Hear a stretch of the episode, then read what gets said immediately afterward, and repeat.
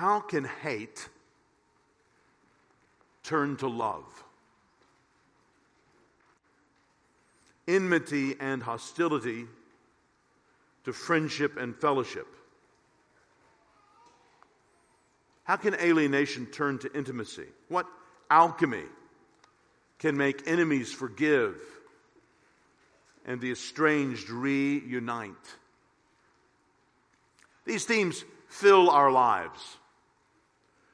From the star-crossed lovers from enemy clans, Romeo and Juliet, to the Disney comedy Parent Trap, to the most serious books on reparations. We long to know how to put Humpty Dumpty back together again. We long for a time before the enslaving, before the divorce, before the tragic, irreversible mistake. We long for love to be restored. Our world has partial answers at best. The Bible has God's answer. And we come to it in our passage today.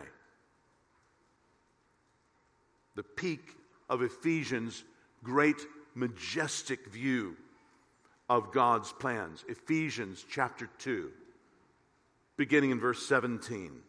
Listen as I read you the passage. It can be found on page 977 in the Bibles provided.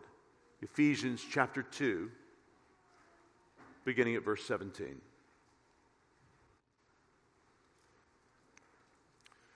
And he came and preached peace to you who were far off, and peace to those who were near.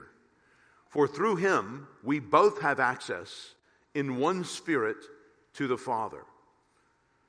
So then, you are no longer strangers and aliens, but you are fellow citizens with the saints and members of the household of God built on the foundation of the apostles and prophets, Christ Jesus himself being the cornerstone, in whom the whole structure, being joined together, grows into a holy temple in the Lord.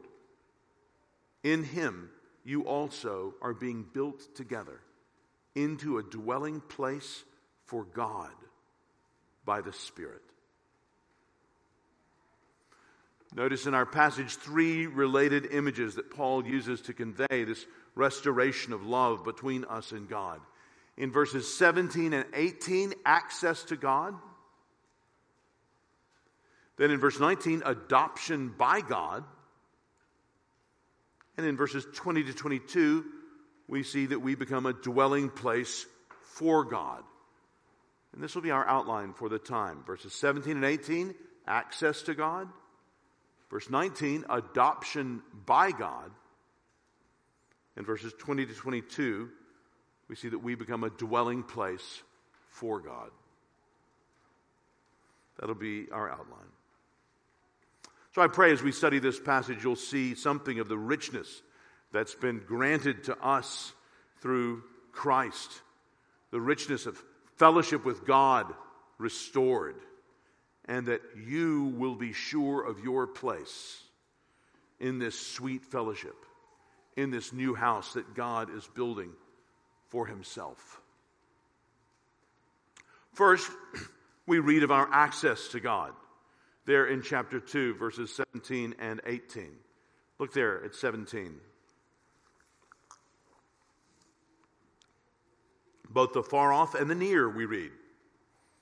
The far off, those of Gentile, that is non Jewish birth, and the near, those who are ethnically of Israel, the Jewish believers. We see here in verse 18 that both have heard the message of peace through Christ. Christ is the He, there in verse 17, picked up from the He himself emphasized up in verse 14, which you see there from verse 13, that's Christ. So in verse 17, this is about Christ. Paul tells us that He came and preached peace to you who are far off, and peace to those who were near. We certainly have three years recorded in the Gospels of Jesus preaching peace to those who were near, to the Jews. We don't have record of Jesus preaching to the Gentiles.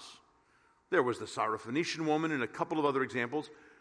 So, what's Paul talking about here? Is there a, a separate ministry of Jesus that we don't hear about recorded in the Gospels? No, friends, I think here he's talking about the preaching that's been done as this message of peace has been carried out by Christ's Spirit through his apostles. This is where the message has gone not just to the Jews, but to the Gentiles as well. This is the way God has had this great message of peace proclaimed. And this peace that's proclaimed is a comprehensive peace. We thought about it in the verses before, and we'll see it again afterwards, that this includes a horizontal peace between Jewish believers and non Jewish believers. So, this is a peace in the church between all Christians, whatever their background. And we thought about that in the last couple of studies from Ephesians. We even saw it graphically demonstrated before our eyes by the grace of God and in Lois's sweet response to the heckler. Friends, I wonder how you've seen this lived out in our congregation in these divided days. But this horizontal peace is rooted in another, even deeper and more significant peace our peace with God. And this peace has two different aspects to it the subjective and the objective. Subjectively, what I mean there is, of course, the experience of peace. When we're in Christ, where before our troubled conscience would accuse us with reason, now we know a peace with God. We know that there is love from God that includes a forgiveness because of Christ and his work that we've accepted by faith. And yet, even more significant is the peace with God objectively. That is, that the hostilities between us and God have come to an end. Buried in the work of Christ in shedding his blood for us. But, friends, even that objective peace can be considered in two aspects the peace that characterizes our approach to God no longer enmity and resentment and rebellion and, and yes, even hatred. That's gone now. It's replaced fundamentally and already and, and increasingly in experience and, and totally one day with love God in all his ways. We don't even think of accusing him with wrong. And the peace also that characterizes God's approach to us. No longer one of right wrath and certain punishment, but one of forgiveness and mercy and love. Friends, this is the peace that we have been called to and that we have been given with God in Christ. It's a comprehensive peace, and it can be yours today if you're here as someone who does not know that peace, find one of us at the doors afterwards and talk to us. Or if you came with a Christian friend or family member, talk to your mom or your dad. Talk to your brother or your sister. Talk to your friend you came with to let them explain to you more of what that peace is and how you could have that peace today. We keep reading in verse 18 For through him we both have access in one spirit to the Father. So here we see all three persons of the Trinity mentioned. We come to the Father, He's the King we would approach. We come through the Son, He is our mediator. His sacrifice opened the door. And we come by the Spirit. He is our guide and sanctifier who's given us this gifts of repentance and faith, who's given us this new birth, and who's preserved us. Let's think a little bit more about the work of the Spirit and of the Son and then of the Father. First, how wonderful that the one Spirit is the one who brings all Christians to Christ. It doesn't matter who we are. There are no different kind of doors into the church in that sense. There's no distinctions whereby God deals with one person one way and another another. Paul is clear that for all the various means God uses, he always God always works immediately by his own Spirit to give life to the souls dead in sins and transgressions. The Spirit stirs us up to seek diligently the Father. Remember, we said earlier up in chapter 2 that none of us naturally seeks God. It's the work of the Spirit to awaken us spiritually. And from that very first moment of our new life in Christ, there is an intimacy and a growing intimacy with God. And it begins with the experience, whatever specific means He may have used to bring about this truth of Christ that impressed it upon us. He begins with an experience of God's own Spirit dealing with us directly and personally. Yes, human instruments differ. Human instruments are tools that the Spirit uses, but these human tools, whether they're parents or friends, whether preachers or evangelists, these tools have saved our lives, spiritually speaking, only in the way that the scalpel may have physically. The real power lies in the hand of the surgeon that used it. So, friends, if the sermon here by me or Bobby or someone else has led you to Christ, we're delighted at that. But don't mistake the implement used for the one who brings life. That's the Holy Spirit of God, whatever tool he uses to bring you this message of peace with God in Christ and give you the gift of faith. There's a nearness to God that is real in fact, and it's a growing experience through the work of the Spirit in the Christian's life. Brothers and sisters, I wonder if you've found this. That in times of prayer or praise, you wonder why you don't seek God more.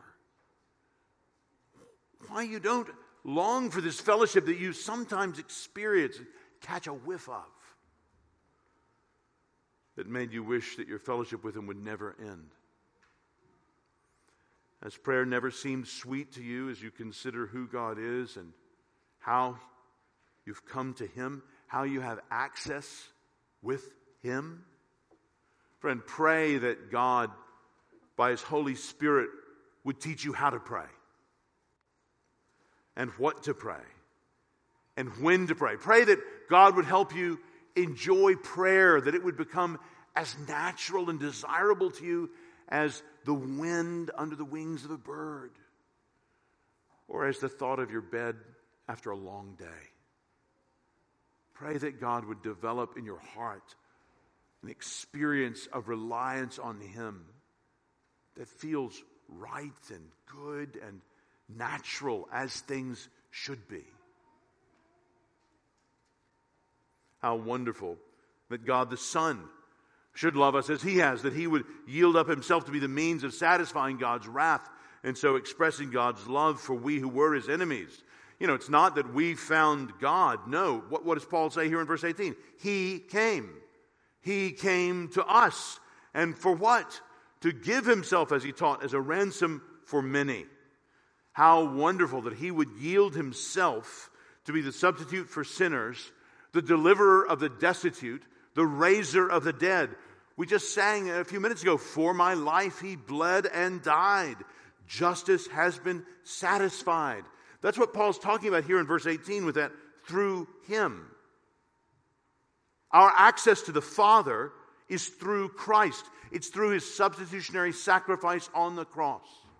So if you want to know how you can be forgiven for your sins, that's how. It's to turn and pray to God to trust in what he has done for all sinners in Christ who will turn and trust in him. Again, talk to me afterwards. Talk to somebody else if you want to explore this more. We do Bible studies through Mark's Gospel where we help you look at the ministry of Christ. We'll happily do that with you if you want to understand more of what that means in your own life. Think of, we think of the glorious encouragements over in Hebrews 4 about the way the Lord has made access for us to himself through Christ. Hebrews 4, beginning at verse 14. Since then, we have a great high priest who has passed through the heavens, Jesus, the Son of God, let us hold fast our confession. For we do not have a high priest who is unable to sympathize with our weaknesses, but one who is in every respect has been tempted as we are, yet without sin. Let us then with confidence draw near to the throne of grace, that we may receive mercy and find grace to help in time of need. So the Spirit's work among us, the work the Son has done, and then how important is access to the Father? Again, friend, if you're here today and you're not a Christian, understand that none of us naturally have this access. The Bible doesn't teach that we are born naturally disposed to the good. The Bible does not teach that. The Bible does not even teach that we're born neutral. No, the Bible teaches that we are all born wanting to do what we want to do, regardless of what God wants. Now, sometimes those go along the same direction, and it may look like, ah, that we want to do what God wants, but then our sins show actually God just happened to agree with us for a while. Naturally, we want to do what we want to do, regardless of what God wants. And that is what the Bible calls sin. And that is natural to our fallen human hearts. This is why the Bible describes us as being spiritual rebels. We are born alienated from God, estranged from Him, cut off, and even under His judgment.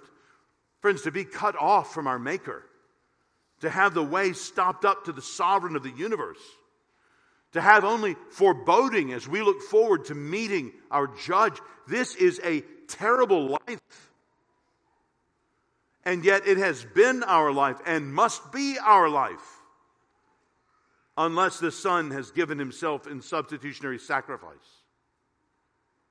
Unless the Spirit has replaced our stony, unbelieving hearts with living hearts filled with faith in Him. Only so can we have access to the Father, acceptance with Him, a welcomeness to be in His presence for expectations of dread to turn to delight, and for our hopes to ripen into joy. And what parent here wants their children to feel anything other than confidence at the thought of the reception they would get from you when they come home? We want them to know that we love them, that we will welcome them, that they can be certain of that. That's the kind of access that we have now to the Father. Because of the sacrifice of the Son and the regenerating work of the Spirit. Access to the Father is, is ours now and forever. Of course, one thing this means for us as Christians is that we can come to Him in prayer. I had a wonderful time earlier this week, or this past week in my quiet time, meditating on the Lord's Prayer. And it struck me for the first time how the Lord's Prayer is really the kind of second Adam walking us back from the sin of the first Adam. Did you ever think about that? Maybe take the Lord's Prayer and superimpose it on Genesis 3.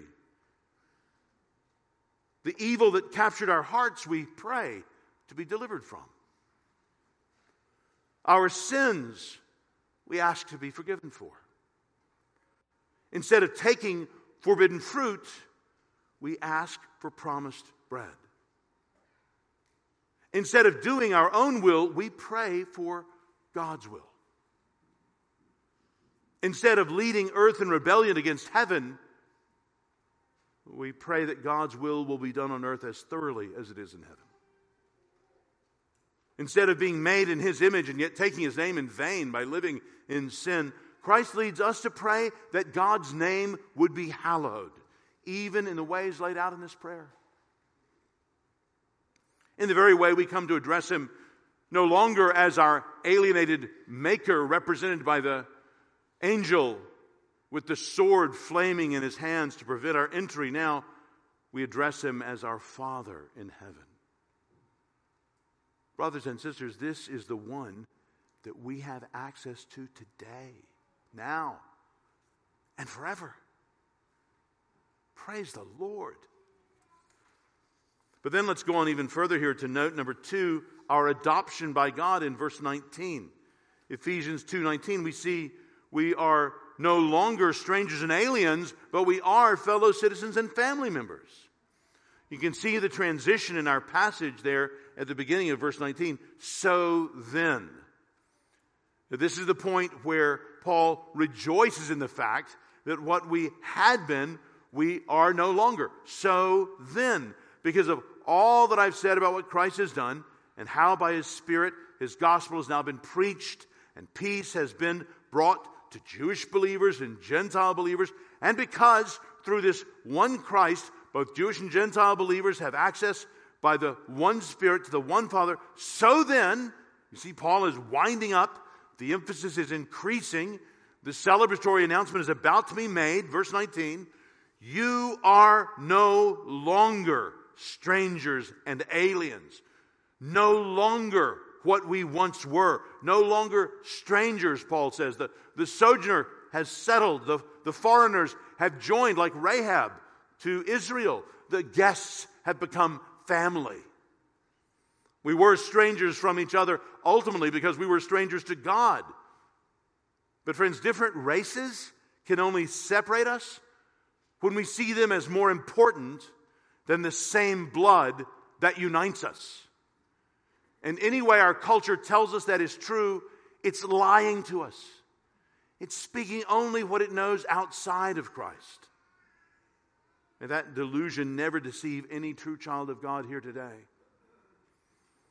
Of course, Paul writes, no longer, because once we were. But now, Paul says, you are fellow citizens with the saints, God's people. Makes me think of Philippians 3, where Paul writes to the Christians, For many of whom I have often told you and now tell you even with tears, walk as enemies of the cross of Christ. Their end is destruction. Their God is their belly, their glory is their shame with minds set on earthly things, but our citizenship is in heaven. Fellow citizens together with all of God's people. That's us. And friends, what privileges are ours now? And what responsibilities along with them? We are citizens of an everlasting kingdom. In fact, we will judge the world, and more than that, even angels. That's the kingdom that has already begun.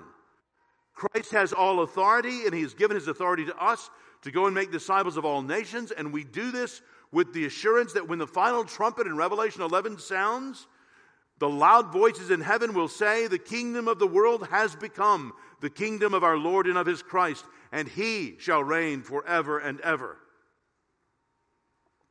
And what one has called the mad self confidence of this world comes to nothing.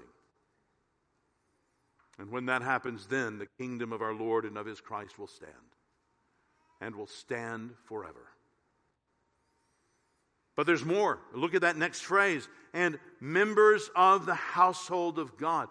What Paul is doing here is he's tracing our privileges back to the highest point, nearest the headwaters of them all, because we are fellow citizens and fellow members. We are part of the same nation, because we are part of the same family of faith, the family born through faith in God and His promises. So we're citizens of the same kingdom because we're members of the same family. We don't think of that so much today as 21st century Americans. We think our family is one thing and our nation another. Ah, but put yourself back in the mindset of a first century Jew. To be of the nation of Israel means to be of the children of Abraham. The family of Abraham is the root of the nation of Israel. So to be a member of the one is to be implicated in being a member of the other. And that brings us back through our faith in the promise of this same God. So because we are sons of Abraham, having the same faith, because of that we are citizens of the same nation, the same people and family. Because we are sons of Abraham, we are citizens of Israel. Friends, if all of this is true, and it is, if we have only one Savior who preached only one message, if there is only one way and one family of God, if there is only one foundation, as Paul goes on to say, and one source of our duty, if our church has one builder and one purpose, if all of this is true, what can divide us? Apart from our own blindness to these truths, or sinful elevating of our own personal preferences over what God has called us to be together. And if there are privileges and responsibilities for being a part of this kingdom, this same kingdom for us all, how much more are there privileges and responsibilities for being a part of this family, the same family, the family of God? Our good works reflect our Father's goodness. Us loving our enemies reflects God's loving his enemies. We are now members of the household, the family of God. I pray that we will live like it together in ways that show the world around us what this new family is like. Brothers and sisters, we're going to think more about this tonight, Lord willing. And I've asked one of our members who sent me a very encouraging testimony yesterday morning to be willing to share it tonight. That and more goodness to come. I just want you to know, as your pastor in our very imperfect church, I thank God for how much this is already the case. For how many evidences I see that if I just take the same parties and imagine them as unregenerate people, I may well not be seeing. How much God has worked this, even visibly the case. And I pray it will be so among us even more. As we care for and love people who we don't have anything in common with so much physically, but everything in common spiritually. But we have to go on and see that we not only have access to the Father and have been adopted by Him into His family, but that we, number three, are to become a dwelling place for God. We see this in verses 20 to 22. In verse 20, we see what we are built on, we see the structure's strength in verse 21. We see what we're built with. We see the structure's unity, and we see what that we're built up. We observe the structure's growth. And then the climax there, really, in verse 22, we see what we're built for, the structure's purpose.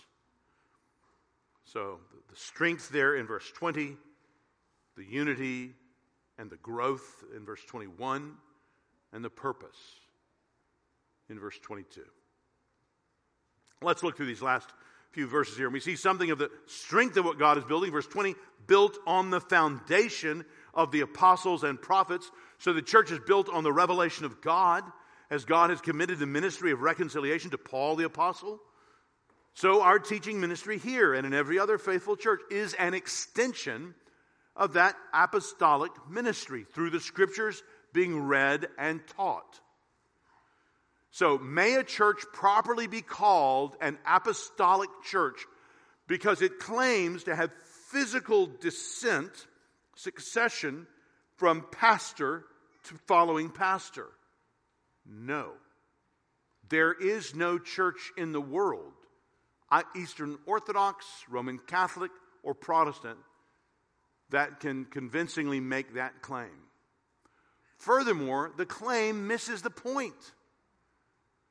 The truth has never been assured by physical succession.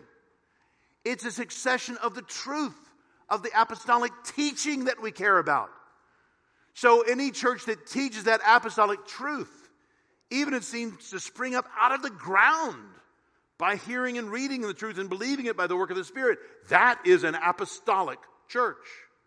It is the message, not the messenger that determines the apostolicity of the church. You see what Paul is doing here in this list? He's digging down from the apostles back through the prophets. They come second. So some people thought, well, are these New Testament prophets? They could be. And Paul certainly later seems to talk about that. But I think here he's talking about the apostles and then the prophets, and he's digging down to the foundation, the cornerstone, ultimately, which is Jesus Christ standing underneath it all we read here in verse 20, the bedrock Christ Jesus himself being the cornerstone. So, friend, when a cornerstone is laid, the rest of the structure is envisioned and implied. Its, its depth determines the building's height, its strength, the building's weight, its orientation, the building's shape and direction. As they practiced construction, without a cornerstone, no structure would stand.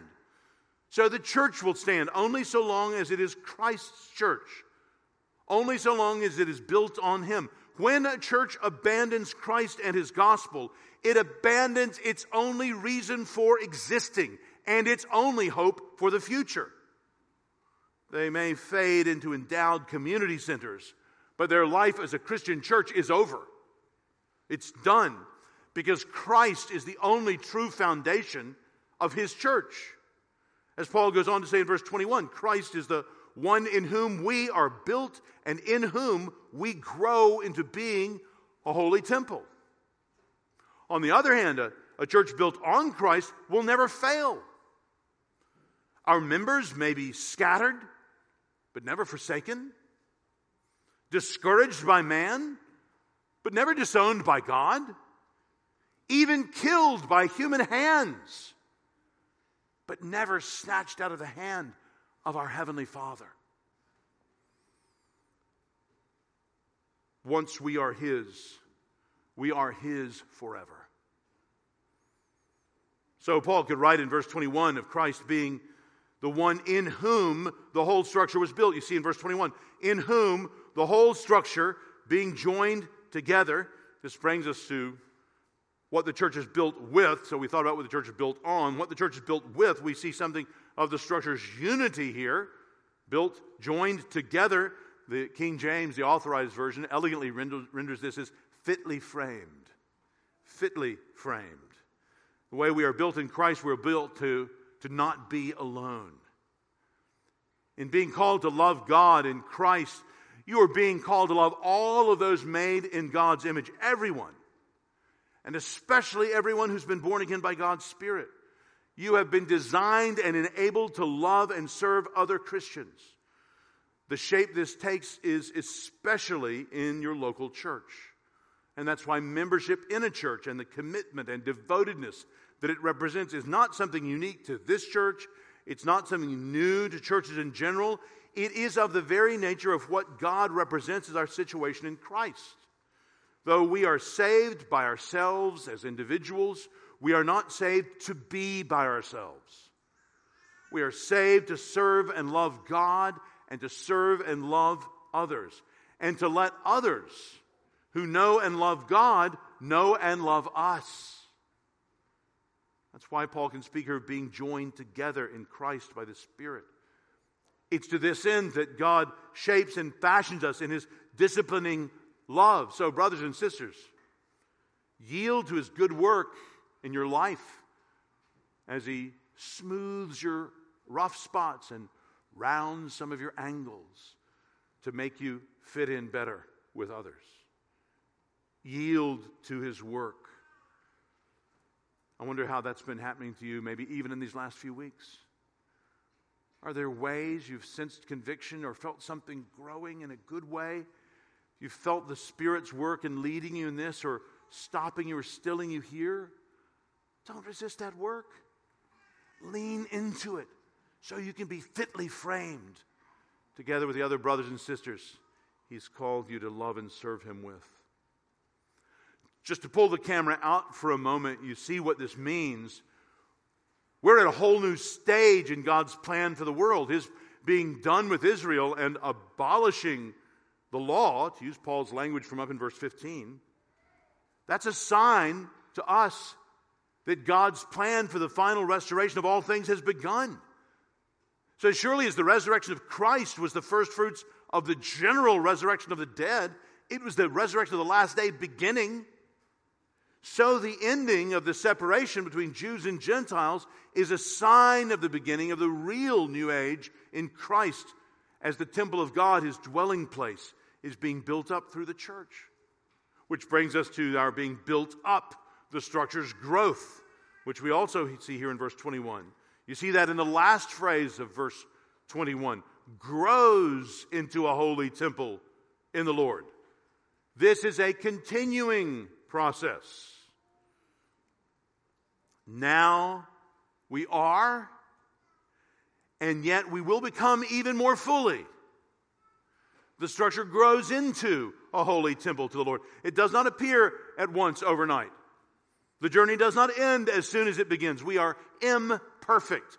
We are not yet complete, but we are developing and changing this direction into the form and shape of a holy temple. You realize, don't you, that in the most important sense, we have not come back into, Chap- into Capitol Hill Baptist Church in these last two weeks. Rather, the Capitol Hill Baptist Church, which was meeting in Anacostia Park, has come back into this building. We are God's church, His assembly, His dwelling place. He is building us even now as we listen to His Word. We both are His temple even now and will be even more fully and perfectly one day. And what we can rejoice in is that this is fundamentally God's work. The Father who loved and the Son who gave Himself and the Spirit poured out who enlivens and enlightens. He gives this growth. We grow together around the very truths taught in this passage.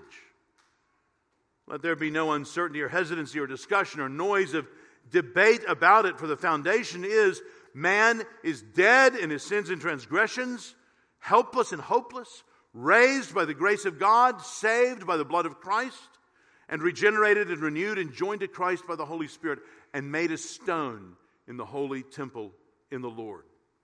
Paul's clearest climax, the summit really of his letter to the Ephesians, is found in verse 22. In him, you are being built together into a dwelling place for God by the Spirit. The thought of us, people like you and me, being a dwelling place for God is right next door to unthinkable.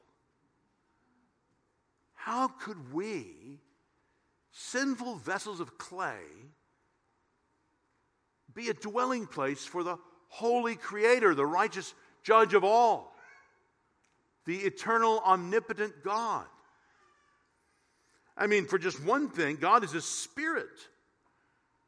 So if He's a spirit, and furthermore, if He is omnipresent, if He is everywhere, what does it mean for Him to have a place, a location where He dwells? Well, friends, that's one of many ways that God has communicated truth to us about himself through anthropomorphisms. Anthropos, man, morphism, form. Speaking about himself as if he is one that has human characteristics in order to illustrate and help us understand. So his dwelling place is not a place that he is limited to, but it's a place with which he allows himself to be specially identified, for which he has a special concern. You see what this means?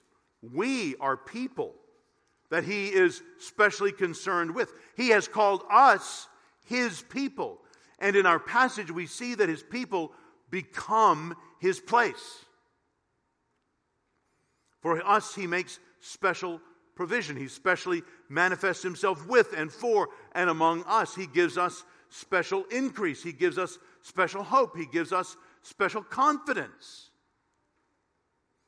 This fits with the trajectory in God's word from God's placing man in the garden in Genesis 2 to Revelation 22, where all of God's people will live with him forever in his immediate, visible, personal presence. God's people are in God's place. You remember how throughout the scriptures, holiness is associated with God. When Adam and Eve sinned, they were cast out of the garden and out of God's presence. That was the very core of the curse pronounced on them because of their sin. You remember when Moses approached the burning bush, which was not consumed, where God first called him. As Moses approached, God told him to take off his sandals. Why? Because the place on which you're standing is holy ground. In the days of the tabernacle and the temple, elaborate rules mark off the place as the place of God's people, of God's presence, where it specially was the, the Ark of the Covenant in the Holy of Holies.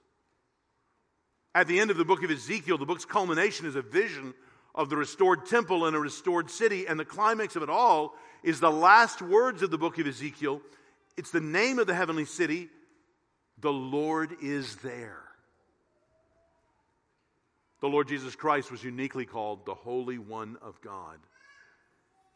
And then in Revelation 21, verse 2, in the vision that God gives John of the culmination of all of history, he writes, And I saw the holy city, New Jerusalem, coming down out of heaven from God, prepared as a bride adorned for her husband.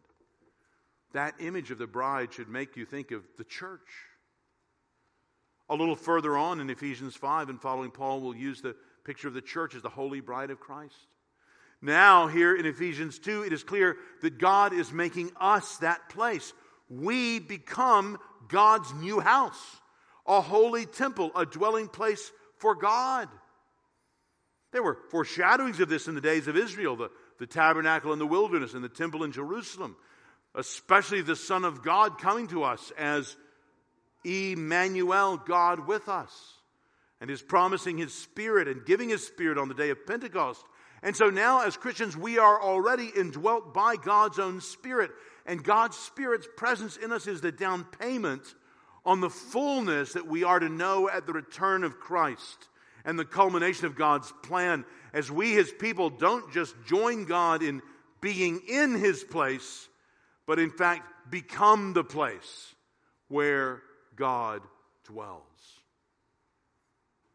One detail in all this we must not miss is the one doing this building, this joining together, this giving of the growth. Who is it? It's God. He is the great architect and planner. He is the one who gives the growth. This is not finally the result of human effort or carrying out plans of human wisdom. This is the work of God according to the will of God, done by the power of God among the people of God by the Spirit of God. We begin to see just how it is that Paul will be able to say down in Ephesians 3:10 through the church the manifold wisdom of God might now, be, might now be made known to the rulers and authorities in the heavenly places. Do you realize that all this is going on in the church? It's amazing, isn't it? God's people have access to God. We've, we've been adopted by God. In fact, we're becoming His very dwelling place, His new house. Praise the Lord. What an amazing present experience and even more promised future. We should conclude. Some feel today that the church is receding. One writer has mentioned that the Christian era has been but an interlude between two phases of paganism.